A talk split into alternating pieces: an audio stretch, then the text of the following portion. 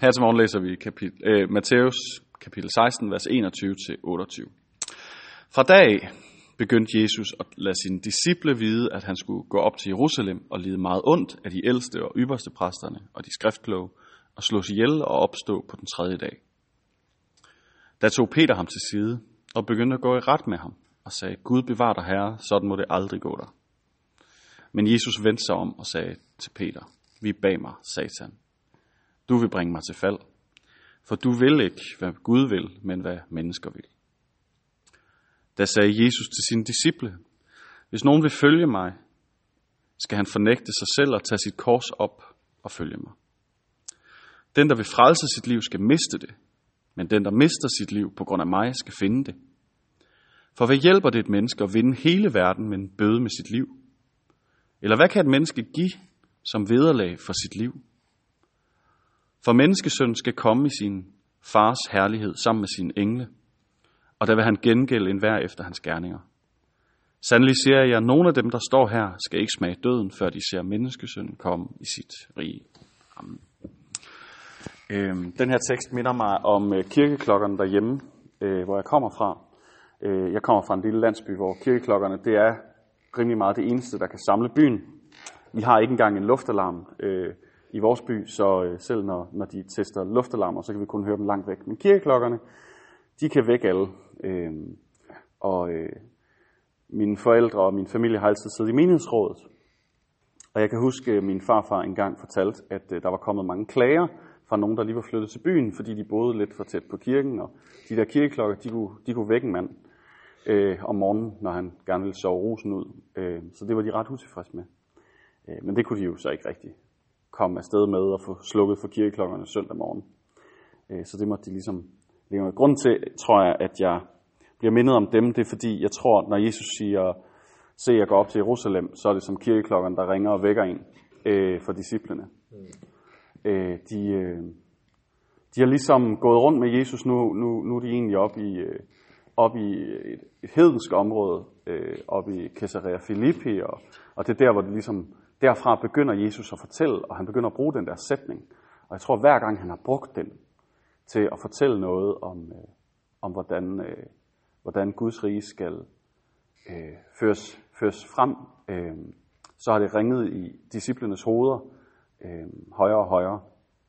Og da Jesus så begynder også at dele, at, øh, at Guds rige, det vil blive, øh, det vil blive øh, frembrudt øh, på en helt anden måde, end de forventer, så, så reagerer Peter på alles vegne. Han, øh, han kan simpelthen ikke få det til at stemme med det billede, han har af en messias. Han har lige for, i den foregående øh, øh, tekst, som vi hørte om i går, har han lige bekendt, at Jesus er Kristus, at Jesus er messias. Og nu øh, går han i rette med den samme person og siger, at det er ikke det, er ikke det Gud vil. Gud, Gud vil ikke, at du skal lide og dø. Det er ikke, det er ikke formålet med at gå til Jerusalem. Øh, og alt omkring ham har ligesom også sagt, at det går den vej, som han forventer. ikke.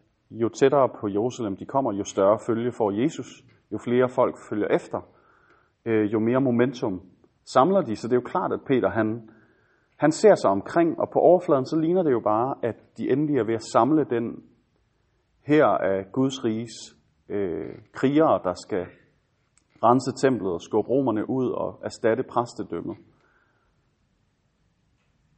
Men Jesus bliver ved med at holde fast. Og den her dag, der, der får Jesus altså nok. Og, øh, og sætter ham på plads. Klippen.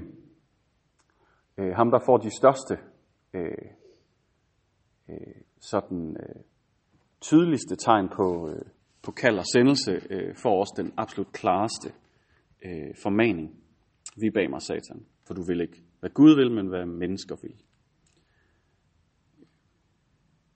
Men det bliver så også Jesu anledning til, at det som vi skal have fokus på her til morgen især, øh, at tale om, hvad det er for, øh, for et rige, som han indvarsler. Fordi der er åbenbart et eller andet, som Peter han går glip af, og som jeg tror, vi andre også nogle gange, fordi vi bare lever den hverdag, vi lever og tænker, som mennesker tænker, øh, kan miste af syne, at Guds rige er omvendt og anderledes.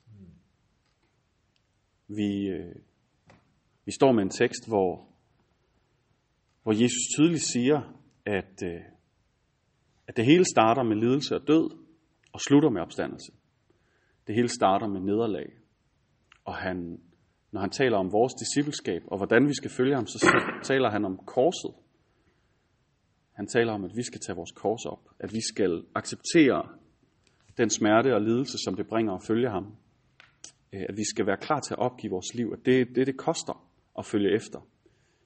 Vi opgiver vores liv, uanset om vi ender i en martyrdød eller i en salig, fredfyldt hvile, der starter i, øh, i sygesengen eller i alderdomssengen.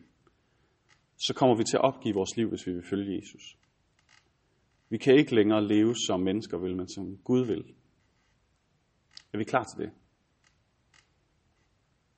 Det er den daglige omvendelse. Og spørge sig selv, er jeg stadigvæk på, på det hold, hvor jeg opgiver mig selv, mine ambitioner, min selvophøjelse,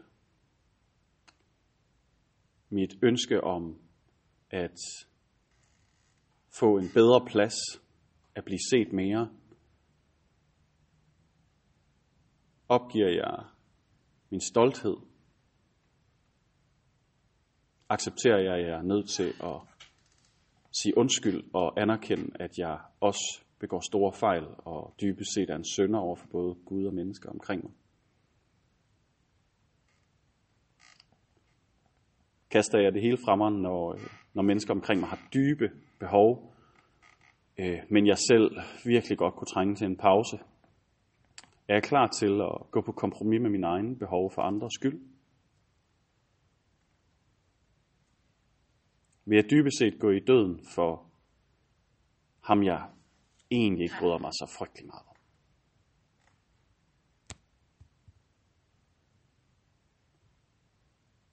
Jesus han øh, er ret klar her, at det er det, det kræver.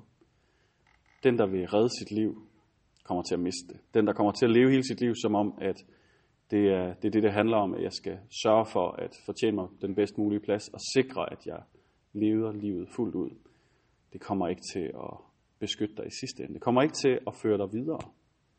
Øh, den, der er klar til at miste sit liv på grund af Jesus, vil få det tilbage.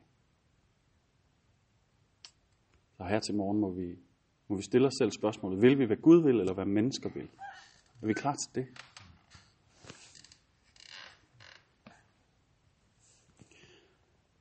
Når Jesus siger, at han vil komme i herlighed, i sin fars herlighed med englene, så taler han om, om sin genkomst.